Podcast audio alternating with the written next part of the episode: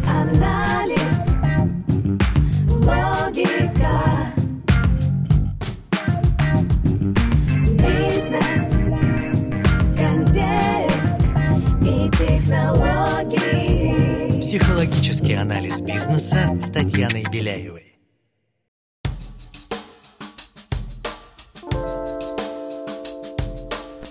Всем привет! Меня зовут Татьяна Беляева. Этот подкаст о психологических аспектах ведения бизнеса, развития себя, команды и своего дела. Вы будете слышать мой голос один раз в неделю. Будут выпуски, где я рассказываю и разбираю психологические составляющие профессиональной деятельности, отвечаю на вопросы слушателей. И, конечно, будут выпуски, в которых участвуют интереснейшие гости, предприниматели, маркетологи, лидеры команд, творческие личности и профессионалы российского и международного уровня. Вместе мы ищем точки роста, мотивации и стратегии построения звездных команд и экологичных организаций. Бизнес всегда делают люди, а значит в нем так много психологии. Поехали! Сегодня поговорим на модную стильную тему «Цифровая трансформация». И сегодня у меня потрясающая гостья Александра Евдокимова, международный эксперт по управлению изменениями и цифровой трансформации. Саша, спасибо тебе большое, что пришла в гости. Всем привет. Таня, спасибо, что меня пригласила. Очень рада сегодня поделиться своим опытом, какими-то кейсами, ответить на твои безумно интересные и каверзные вопросы. Психологический анализ бизнеса. Вообще, конечно, из каждого утюга корпоративного звучит цифровая трансформация, изменение бизнес-процессов. Вообще это все очень интересно. Не так давно Денис Кананчук из Колково выступал на конференции «Больше, чем образование», которую каждый год делает Сбер. И он рассказывал о последних исследованиях, что как раз тема цифровая трансформация и изменение бизнес-процессов входит в топ-3 запросов всех компаний и малых, и средних, и больших. А что это вообще такое, цифровая трансформация? Да, действительно, очень хороший вопрос. Давай на эту тему поговорим. Чем отличается цифровая трансформация от всех других оптимизаций, цифровизаций возможных и просто улучшения клиентского опыта? Ну, во-первых, цифровая трансформация должна затрагивать э, всю бизнес-модель бизнеса, и в ее середине или финале обязательно должен быть кратный рост по прибыльности. То есть мы должны не просто делать так, что компания эволюционирует, да, она должна совершить, по сути, некий рывок из точки А в точку Б, причем, когда зачастую компания начинает этот путь цифровой трансформации с точки А, то мы можем даже не представлять, в какую конкретную точку нас эта цифровая трансформация приведет.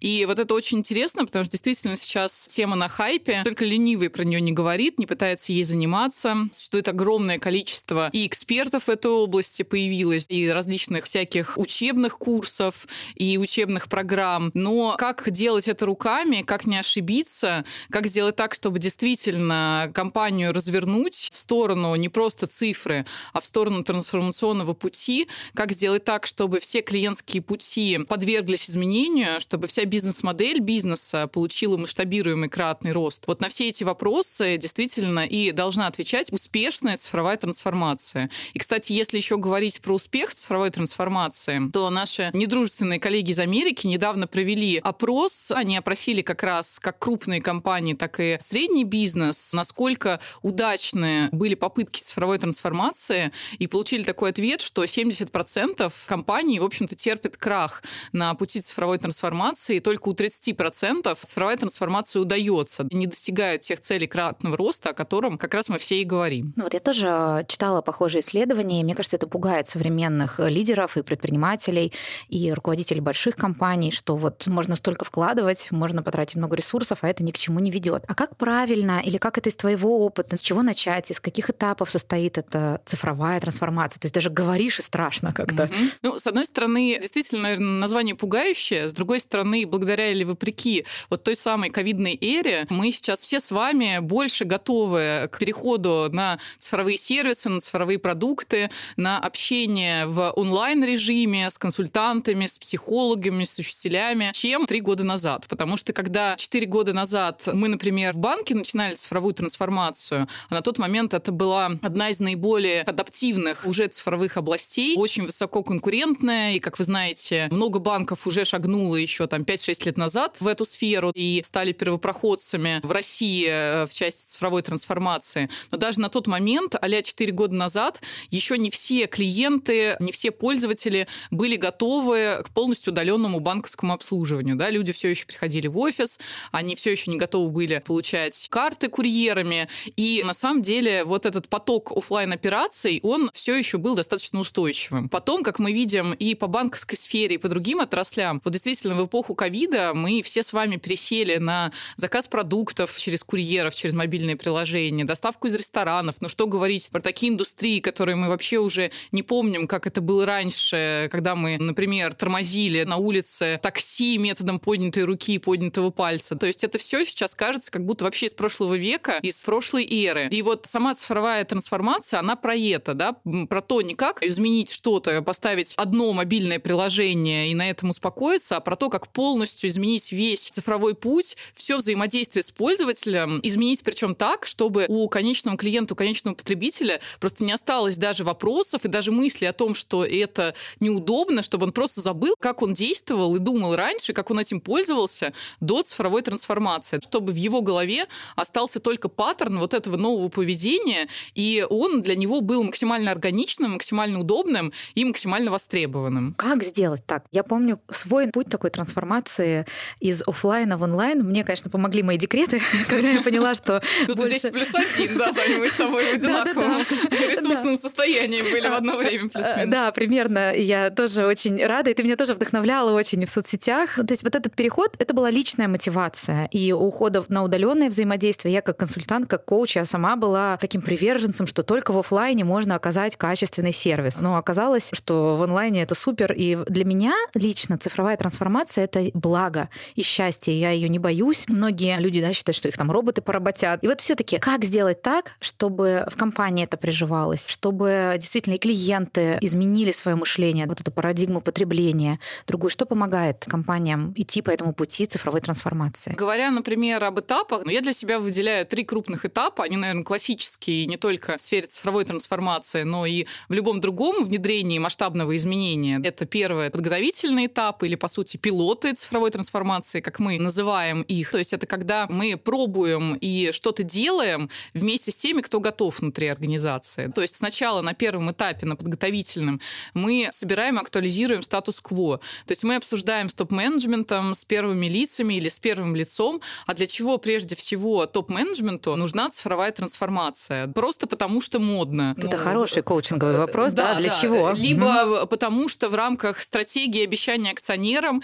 есть какие-то конкретные показатели, которые мы не можем достичь при наличии текущей бизнес-модели. То есть нам нужно радикально измениться, то есть не просто эволюционировать, а измениться, прийти от носорога к единорогу, чтобы совершить вот этот вот рывок вперед. И хорошо, когда на этом первом этапе идет не просто обсуждение, а фиксация этих договоренностей, то есть какая проблематика волнует сейчас, почему, где мы отстаем с точки зрения конкурентной позиции, с точки зрения бенчмаркинга, что, возможно, еще не дотягивает, или где сверхамбиция кратного роста, которую мы хотим получить, чтобы прыгнуть из точки А в точку Б. И вот на обсуждение этого статуса КВО, получение договоренности на уровне первых лиц, мы уже понимаем и условно можем даже прогнозировать первичный успех трансформации. Потому что если у управленческой команды есть определенная договоренность или хотя бы амбиция стать как Uber, быть как Amazon, быть как Google, в эту сторону пойти, и они готовы меняться, они готовы под это выделять собственное время,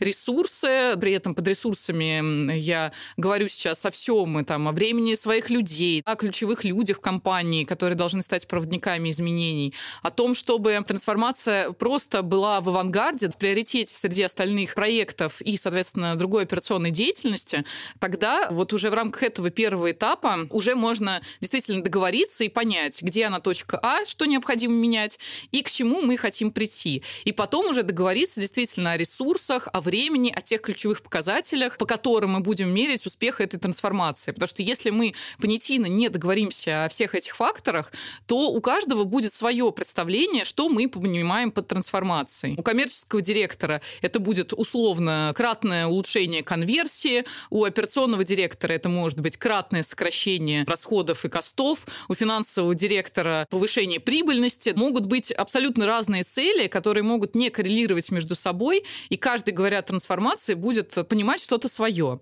Дальше, когда мы об этом договорились, очень важно на этом же первом этапе проговорить модель трансформации или в рамках какого фреймворка, в рамках какой модели мы пойдем. Потому что сейчас есть огромное количество разных тоже моделей. Все знают про agile трансформацию. Для кого-то это уже набило оскомину. Такие слова, как agile, scrum, гибкие методы. Но это одни из тех моделей, которые можно брать и применять. Про них написано уже куча книг, есть уже куча компаний, которые это все попробовали и даже получили определенные бенефиты. И у нас есть выпуск с прекрасной Ксюшей Винер про самоорганизацию команд. Если эти слова вам не знакомы или вы хотите тоже с этим разобраться, послушайте выпуск подкаста про это. То есть выбираем модель, фреймворк, что дальше? Здесь я еще небольшое уточнение тоже внесу, что на этапе выбора модели тоже очень важно договориться, идете вы по какой-то модели, которую уже кто-то на себе обкатал и попробовал, или вы пытаетесь изобрести внутреннюю условно модель, кастомизировать это все под потребности конкретно своего бизнеса. Здесь очень важно проговорить про понятие экосистемы,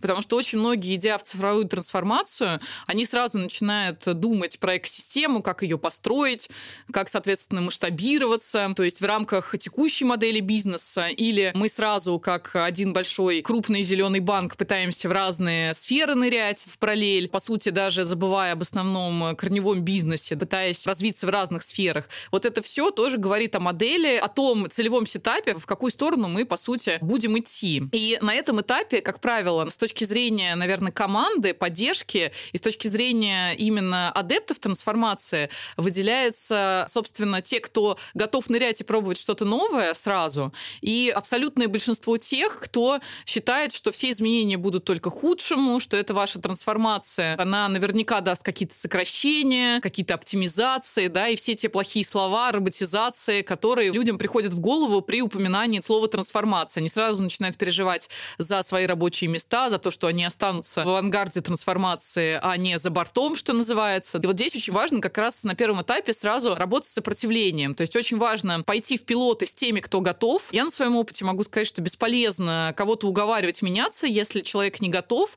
если он не готов что-то пробовать, то есть э, вы все силы просто оставите на преодоление вот этого сопротивления на первом этапе. И, по сути, ваши пилоты могут стать неудачными, а это будет совсем такой э, трешовый кейс, поэтому лучше сразу выбрать, кто готов, кто либо хочет попробовать, либо где-то слышал, либо просто любит пробовать что-то новое, и вот за этих локомотивов зацепиться и начинать с теми, кто готов. А те, у кого есть сомнения, или те, кто в совсем явном виде либо выступают полностью против, либо начинают какую-то антитрансформационную кампанию, их, как правило, тоже нужно брать в определенные союзники просто для того, чтобы, что называется, не фанило, чтобы эти люди не были слишком токсичными на уровне организации, чтобы им внимание вот это вот, да, тоже было обеспечено со стороны топов, со стороны команды трансформации, то есть это тоже на самом деле помогает, и люди срабатываются, начинают работать скорее на нужды трансформации, а не против. Я сейчас рассказываю некий лайфхак построения команды, но команда трансформации точно нужна. И на первом этапе важно еще сформировать сам вот этот сетап команды, как мы пойдем. Если это централизованная команда, то кто спонсор? Очень важно выбрать правильного спонсора, потому что именно поддержка первого лица – это такой основной элемент. Без нее точно ничего не случится. Это будет локальные изменения, локальные улучшения, но на уровень всей компании вы не выйдете. И в рамках команды нужно обеспечить действительно такую команду, которая будет с разными компетенциями слаженно работать и, по сути, покрывать все необходимые функциональные зоны. То есть в команду трансформации должны входить и люди из финансов, и люди, соответственно, с управлением изменениями, и люди из HR обязательно, люди из IT, безусловно, даже люди из operations. В общем, нужно убедиться, что основной костяк команды, он покрывает собой основные функциональные зоны организации. И тогда изменения действительно могут пойти очень быстро. Ни в коем случае не надо пытаться делать трансформацию в одиночку. Но это, мне кажется, невозможно на уровне крупных компаний. Либо возможно, но займет просто очень много времени и приведет к выгоранию, я думаю, человека и полному сопротивлению со стороны всей остальной ДНК организации. Психологический анализ бизнеса. Как жаль, что этого подкаста, этого диалога не было лет пять назад, когда у меня были проекты не очень успешные, изменений, когда я не заручалась поддержкой первых лиц как раз компании, или недостаточная воля была у первых лиц. То есть вот очень важно, о чем ты говоришь, чтобы был заказчик, спонсор, и люди горели этим. И еще вот для себя я прям отмечаю, не брать проекты трансформации или изменений людей, которые сопротивляются, потому что так бывает, что, например, идут встречи или совещания, и мы начинаем больше уделять внимание тем, кто возражает. Ну, потому что они же спрашивают, они же активные, или саботируют, или, ну, вот у нас же дядя Петя уже 15 лет работает, он точно знает, как правильно. И уходит энергия на старте на этих людей. Действительно здорово сразу собирать в команду хотя бы старта вот тех, кто это поддерживает. Здорово. Определились с командой. А какие следующие этапы? Следующий этап — это непосредственно этап внедрения. То есть первые пилоты прошли, и на втором этапе внедрения нам нужно настроить масштабируемость или, как мы еще часто говорим, конвейерный запуск команд или или изменений, пересборки процессов, то есть в зависимости от того, на что направлена трансформация, мы переходим ко второму этапу, уже этап масштабирования. И здесь, конечно, уже предполагается, что определенная критическая масса накоплена была на первом этапе. Мы получили некие всходы, причем эти всходы не обязательно должны быть положительные, то есть негативный опыт — это тоже опыт, который нам пригодится во втором этапе. То есть мы набили какие-то шишки, мы получили, наоборот, какие-то плюсы и успехи, мы получили, прежде всего, обратную связь от наших клиентов в контексте того, видят они эти трансформационные потуги успешными или наоборот, это что-то ведет к тому, что те показатели, которые мы себе наметили, не совсем точно и правильно были поставлены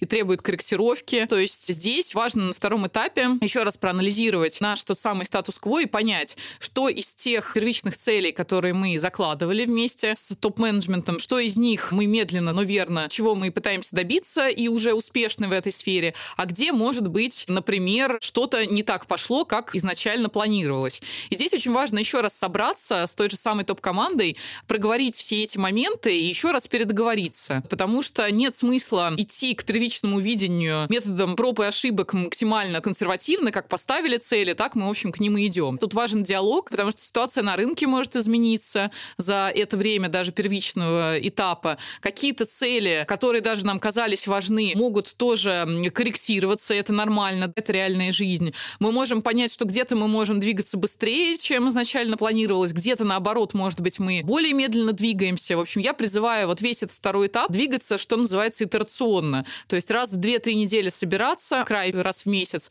обсуждать вместе с топ-менеджментом, с заказчиком, со спонсором скорость движения и основные паттерны движения по нему. И дальше уже смотреть, все ли устраивает или не все. Потому что здесь на втором этапе, как правило, люди понимают, что цифровая трансформация — это не какой-то временное явление, которое можно пересидеть в бункере, переждать, либо... Ну, сейчас эти оптимизаторы тут что-то поделают и уйдут, да, да, да, трансформаторы. Да, просто вот можно это как-то действительно переболеть, сходить в декретный отпуск, вернуться, надеяться, что это все закончится. Ну, то есть здесь уже, как правило, люди понимают, что это надолго, это навсегда, и появляется тоже, как правило, два лагеря. Либо союзники, которые даже на втором этапе осознают, что лучше быть в одной лодке со всеми, потому что лодка уже куда-то поплыла. Либо, соответственно, если ты не в лодке, то будут определенные определенные ограничения или, возможно, негативные сценарии. И здесь уже, как правило, на этом втором этапе цифровая трансформация становится модной в рамках распространения по ДНК, по культуре организации. Все об этом начинают говорить. Тут, как правило, подтягиваются некие даже поддерживающие функции. То есть те, которых напрямую первый этап, например, не касался, они начинают постепенно подтягиваться. Те же самые юристы, закупщики, соответственно, информационная безопасность, просто безопасность физическая. То есть все те функции, которые не были изначально в авангарде, они уже тоже понимают, во-первых, что без их поддержки трансформация будет двигаться очень медленно, во-вторых, что они должны вписаться в эту структуру каким-то образом. И здесь уже, как правило, вот на этом втором этапе масштабирования мы переходим уже полностью к трансформации всей операционной модели. То есть мы прям уже садимся и рисуем организационную структуру и понимаем, кого трансформация уже затронула, кто должен еще быть затронутым, и кто, соответственно, на последнем этапе, третьем, о котором я сейчас тоже тоже, конечно же, расскажу, кто может еще добавиться на этом третьем этапе. Вот это такой второй этап. И здесь важно настроить инструменты совместной работы. Я про это тоже проговорю, потому что коммуникация здесь играет огромную роль. Она играет, конечно же, большую роль и на первом этапе, на старте. Поэтому на первом этапе очень важно обучить всех, особенно уровень топ-менеджмента, борт, борт минус один, одинаковому вордингу, что понимается по трансформации, в какой модели мы собственно, будем ее делать. На первом этапе, например, создается некий хендбук или по-русски поваренная книга с рецептом того, как эта трансформация будет двигаться. А на втором этапе важно наладить инструменты синхронизации командной работы и мониторинга прогресса и успехов тех самых целевых показателей. Вот без этого будет сложно двигаться, а здесь, по сути, на втором этапе мы должны создать некую вот такую панель управления, как в автомобиле, чтобы понимать, с какой скоростью движется трансформация, какое у нас давление в шинах, соответственно, вообще мы назад двигаемся или вперед. Вот для этого нужно настроить систему мониторинга, чтобы было понятно, правильно мы двигаемся или нет, и чтобы люди это видели визуально. Не где-то там в каких-то отчетах, которые никто не видит, а на телевизорах, на экранах. Соответственно, чтобы люди могли собираться, это обсуждать, понимать, на что конкретно они влияют, чтобы первые лица обязательно не где-то там в закутке это обсуждали, выходили и синхронизировались со средним менеджментом, с непосредственными исполнителями, то есть наладить вот этот такт и всеобщее взаимодействие, коммуникацию. Вот на втором этапе это очень-очень важно. Психологический анализ бизнеса. Здорово, что ты говоришь про визуализацию, потому что тоже я замечаю, что вроде бы и команда есть, и стратегия идет, и вот это движется, а люди не понимают. И кажется, ну зачем нам эти дашборды, ну зачем нам эта визуализация? Все же и так ясно, ну не ясно, и в период изменений действительно коммуницируй или проиграешь. И еще мне очень импонирует тезис про толерантность к ошибкам и к неудачам, потому что в целом в нашей стране не очень развита эта культура. И вот когда ты говоришь, что уже даже на втором этапе мы можем пересматривать цели, мы можем видеть, где мы ошиблись, что это здорово, потому что ну, это классный опыт. Даже вот в коучинг ко мне люди приходят и очень страдают из-за ошибок. Говорю, ну какой же классный опыт, это так здорово, что на этапе пилотов допущены эти ошибки, ну это даже не ошибки, а получен этот опыт, который можно трансформировать. И вот то, что ошибки и расхождение с первыми целями, это нормально в период трансформации, это вот тоже, мне кажется, может попустить многих, это здорово. Я, наверное, еще про второй этап тоже проговорю, как раз про коммуникацию. Вот здесь, говоря непосредственно о коммуникации, о том, как правильно, у меня здесь тоже нет никаких рецептов, потому что, во-первых, в каждой компании своя культура взаимодействия. То есть, если мы берем какую-нибудь проактивную IT-компанию, то они привыкли регулярно встречаться, у них ежедневные встречи, стендапы, они в открытом формате что-то обсуждают, и это тоже хорошо. В какой-то другой компании может быть принято, что первые лица через e-mail общаются с сотрудниками, либо делают какой-то один таунхолл, общую встречу раз в квартал, и там рассказывают про то, куда мы идем, куда мы движемся.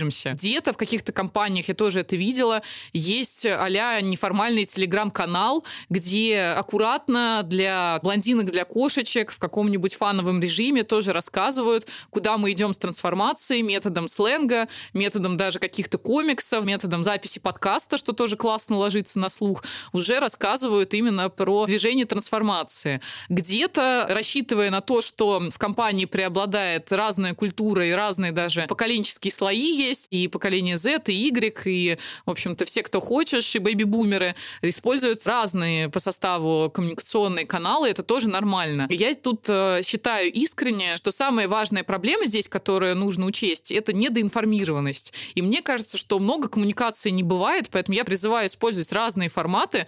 Вот что вам кажется ляжет, вот то и нужно максимально использовать с регулярным тактом, чтобы действительно не было у людей ощущения, что трансформация где-то потерялась, про нее ничего не понятно, ничего не слышно, где, что, как. Поэтому я вот и говорю именно об этой общей визуализации, о такой понятной регулярной коммуникации на, опять-таки, языке той целевой аудитории, с кем мы общаемся. Ну и про коммуникацию клиентам, пожалуйста, тоже не забывайте, это тоже очень важно, потому что если вдруг организация начинает меняться, клиенты это начинают видеть и начинают не понимать вообще, что происходит, как, почему, то это тоже вызывает панику, панические настроения, атаки.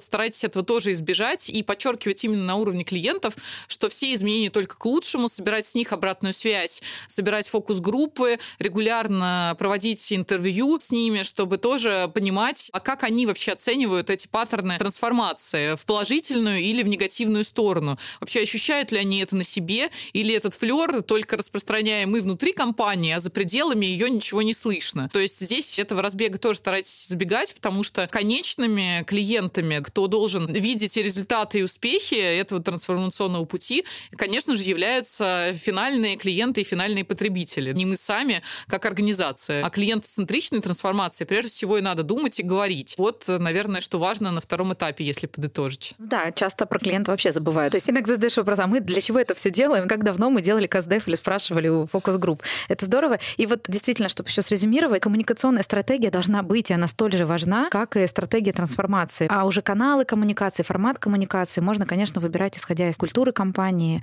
аудитории. Полностью согласна с тобой. Психологический анализ бизнеса. Третий этап, назовем его словом финальный этап. Почему он финальный? Потому что это, по сути, финишная прямая. То есть я видела организации, которые говорят, наша трансформация, она не останавливается, она переходит из режима управления изменениями в режим постоянной трансформации. И, как правило, компания, набрав эти обороты, они говорят, централизованная трансформация уже с флагами, с транспарантами, с выделенными людьми, нам, как правило, уже на финальном этапе не нужна. Мы уже построили некую модель, вот, мы преобразовали организацию, это дало нам кратный рост. Дальше мы будем эту модель тиражировать, применять и продолжать это движение в том же духе. Например, если мы тоже посмотрим на рынок, на банковский сектор, на телеком или FMCG, да даже на такси, мы все понимаем, что в какой-то момент произошел скачок и индустрия изменилась, но дальше мы, как правило, уже этих изменений так сильно не ощущаем. То есть мы видим какие-то там докрутки, но в целом мы пользуемся как клиенты всем этим. Это не значит, что трансформация останавливается. Это просто значит, что она переходит в такой такой более рановый режим, как мы говорим, и уже от революции мы как раз переходим к эволюции. И это дает возможность нам на этом третьем этапе подвести итоги. Это дает возможность людям, остальным сотрудникам организации понять, что изменения не будут вечными, даже если это и так, но они не будут больше такими радикальными, потому что радикальные изменения все равно вызывают ломку и стресс определенный, где-то даже утечку сотрудников, которые не готовы работать в настолько радикально новых для себя условиях. И здесь поэтому важно дать понять, что трансформация случается случилось. Стократный рост мы обеспечили, мы молодцы. Очень важно здесь поблагодарить всех вовлеченных, всех тех, кто был, еще раз про это рассказать, прокоммуницировать, что называется, подвести итог, и потом уже отпустить эту трансформацию в такое более свободное плавание, потому что люди, которые те же самые функциональные лидеры, они все равно и дальше будут окручивать, но это, знаете, вот цифровая трансформация — это как ремонт, который невозможно завершить, возможно только слегка приостановить или сделать вид, что он закончился. Вот и с цифровой трансформацией то же самое. И, собственно, дальше дальше смотреть, безусловно, на рынок, смотреть на конкурентов, как меняется среда, возможно, даже сделать небольшую передышку, прежде чем перейти в новую какую-то радикально другую э, сферу или совершить новый рывок, новый скачок. Вот это третий такой завершающий этап. Психологический анализ бизнеса. Здорово, что отпраздновать успех, отрефлексировать опыт, поблагодарить людей, потому что тоже в нашей культуре это не очень принято. У нас добежали до куда, да, уже новая цель, уже дальше бежим. И это очень сложно для людей морально и приводит к выгоранию. Поэтому здорово, очень интересный экскурс у нас в цифровой трансформации. А вот э, какие есть ключи к успеху или с факапов начнем? Как тебе удобнее? Потому что мне вот ну, это очень бы... интересно. Там же на этом пути разное будет происходить, это точно. Я бы, на самом деле, конечно, начала с успешных каких-то кейсов. Факапы, наверное, тоже хорошо. Я попытаюсь тоже рассказать про грабли, которые мы словили на пути трансформации. Но в целом для меня ключевой такой успех — это, как я уже сказала, коммитмент со стороны топ-менеджмента, это спонсорство, это готовность за руку идти в этой трансформации. Потому что я видела разные модели.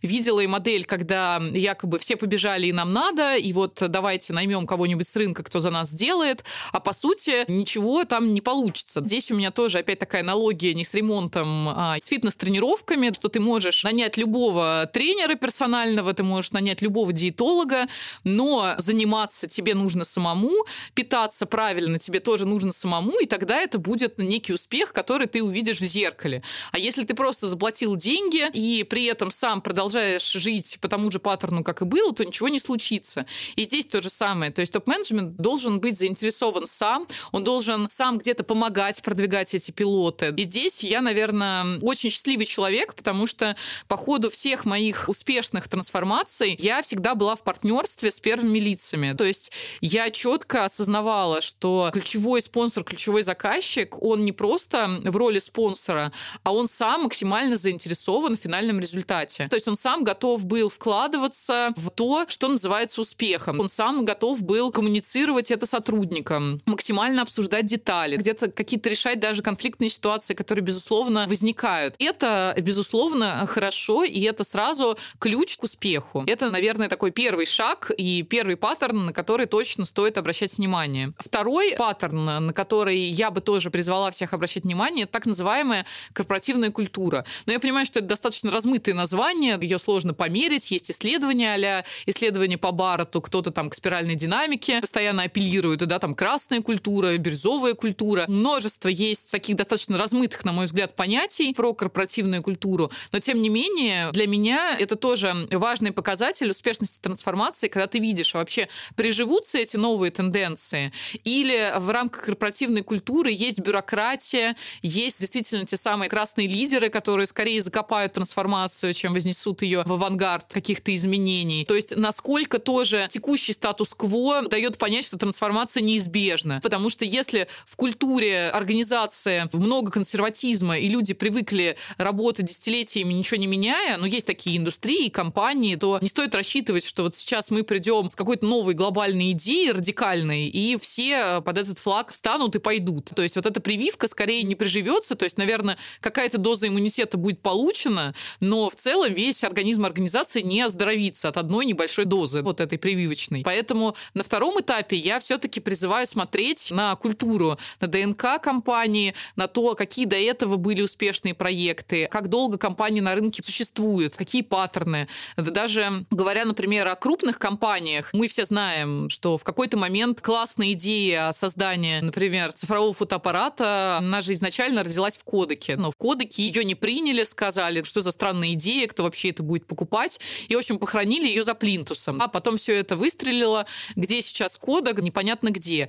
И мы видим абсолютно другие примеры компаний положительных, типа Caterpillar, типа General Electric, которые очень быстро в ходе трансформации зацепились за идею цифровой трансформации и от тяжело индустриальной компании перешли в сторону цифры, встав на эти рельсы, пересобрав бизнес-модель, адаптируясь по текущей реалии рынка. Вот эти кейсы все нам показывают, что на самом деле культура компании — это такой второй пласт, который тоже говорит об истории успеха и о том, как можно, в принципе, оценить, есть выживаемость у этой идеи или скорее нет. Психологический анализ бизнеса. Я диссертацию писала и защищала по корпоративной культуре, и это очень важно понять, в какую культуру вы пришли, и учитывать это при формировании стратегии. Вот кастомизация, о которой ты тоже говорила, кастомизация тех фреймов, подходов, которые есть на рынке, чтобы это проросло в компании. Там просто там будут по-разному, исходя из той культуры, которая есть. А вот у нас тоже, мне кажется, в культуре вот этот этап диагностики, исследования ситуации, где ты есть, оценки ресурсов тоже часто пропускается. Вот что будем трансформироваться и бежим вперед а вообще понять, где мы, какие мы, какой компании нужно стать, какие нужны новые люди, можно ли переучить тех людей, которые есть, сколько нужно, ну, извините, сократить, сколько должно появиться других людей, других подходов. Это тоже очень важно, вот учитывать корпоративную культуру. Я полностью за, у меня есть целое исследование на эту тему. Ну, Тань, круто. Мне кажется, здесь еще вторая тема твоя тоже выстрелит про обучение, потому что на самом деле основной лейтмотив еще именно обучать людей, потому что люди, когда сотрудники особенно ныряют в что-то неизвестное, им максимально максимально нужна поддержка. И вот эта поддержка, как правило, она рождается либо от обратной связи со стороны топ-менеджмента, либо от того, что мы просто обучаем людей, потому что у меня, например, точно нет иллюзий, что в современном мире люди могут знать все. То есть я искренне верю в continuous learning, то есть ты знаешь, что я сама постоянно учусь и всему новому, и неизвестному, и даже зачастую я сама не понимаю, где мне это может пригодиться, а потом это пригождается. И здесь тоже, то есть э, цифровой трансформации можно людей научить, есть понятные модели трансформации, информации. Вот, просто не все готовы и даже хотят признавать, что где-то они не суперпрофессионалы в этой сфере. Им нужно помочь адаптировать, найти правильные тренинги, правильных проводников в этой части.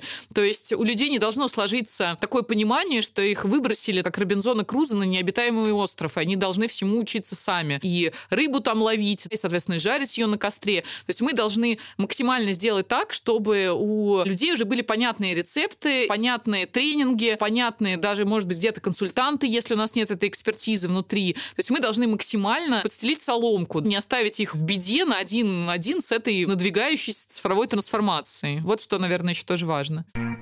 Психологический анализ бизнеса.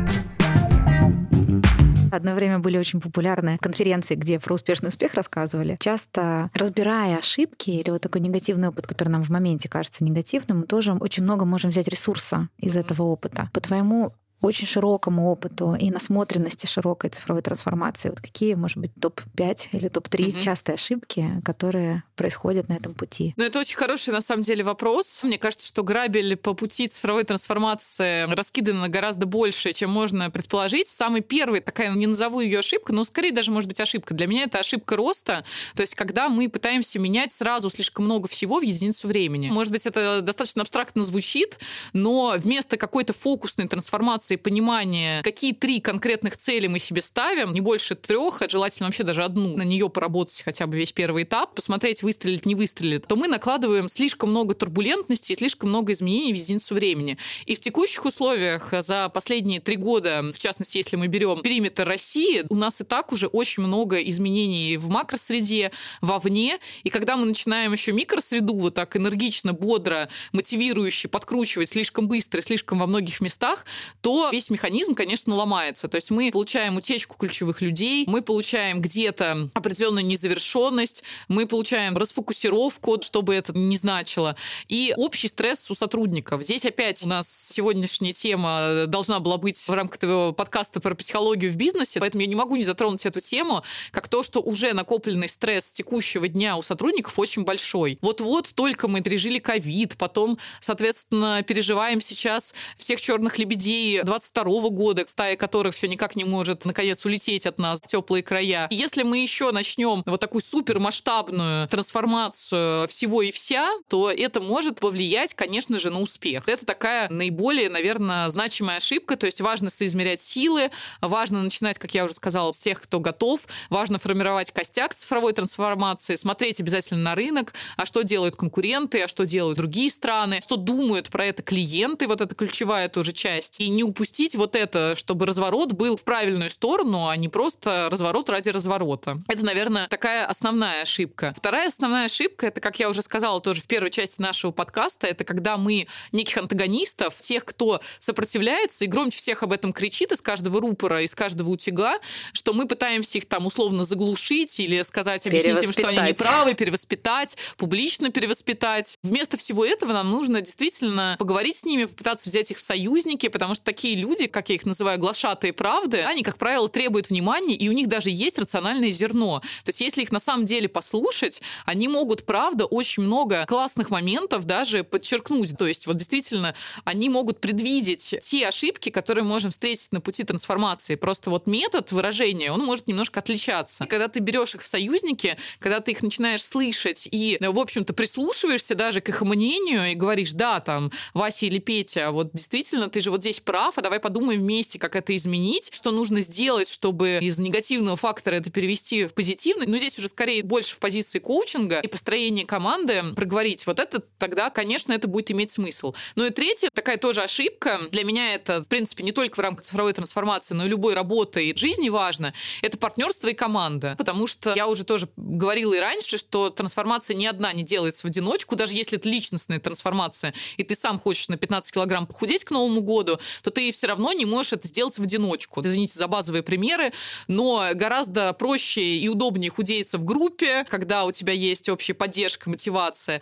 Гораздо успешнее это делается с тренером рука об руку, который тебя ведет и где-то подсказывает. Это можно даже делать и в семье, когда в партнерстве со своими близкими членами семьи ты это делаешь, и все понимают, для чего и как. Вот аналогично, конечно же, чтобы избежать третьего факапа, нужно набрать команду союзников или заручиться поддержкой поддержкой, тогда вот эта вот, может быть, кажущаяся на первом этапе сумасшедшая идея, она обретает новый смысл. Уже, во-первых, сложно от нее отказаться, потому что вы уже в рамках коллективного разума на это подписались. Важно сделать так, чтобы еще команда была с разными компетенциями, с разными скиллами. Я на это тоже всегда обращаю внимание, потому что нет пророка в своем отечестве. За каждым пророком, за каждым лидером все равно стоит тыльная сторона этого айсберга, и должна быть поддержка, потому что у любого лидера, как я считаю, тоже может может быть и выгорание, некая толика сомнений, особенно в нашем современном мире, когда ты вынужденно делаешь развороты постоянно и крен в ту или иную сторону, и тебя кидает за геополитической ситуацией, санкции и всего прочего. То есть это важно собрать команду. И этот этап очень важно не пропустить. Если его пропустить,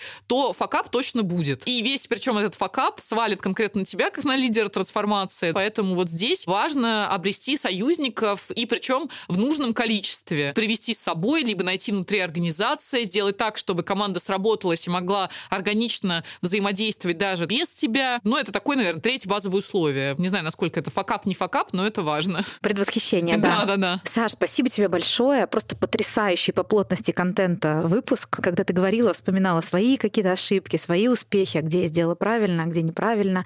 И, конечно, бизнес всегда делают люди, и в нем так много психологии. Спасибо, Таня, за приглашение. Очень рада была подискутировать. Классные вопросы, и надеюсь, что была полезна. Подписывайтесь на нас во всех приложениях, где можно слушать подкасты. Ставьте сердечко в Яндекс Музыке и Apple подкастах.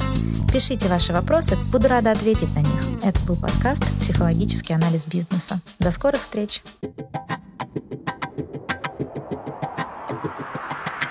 Психоанализ, логика,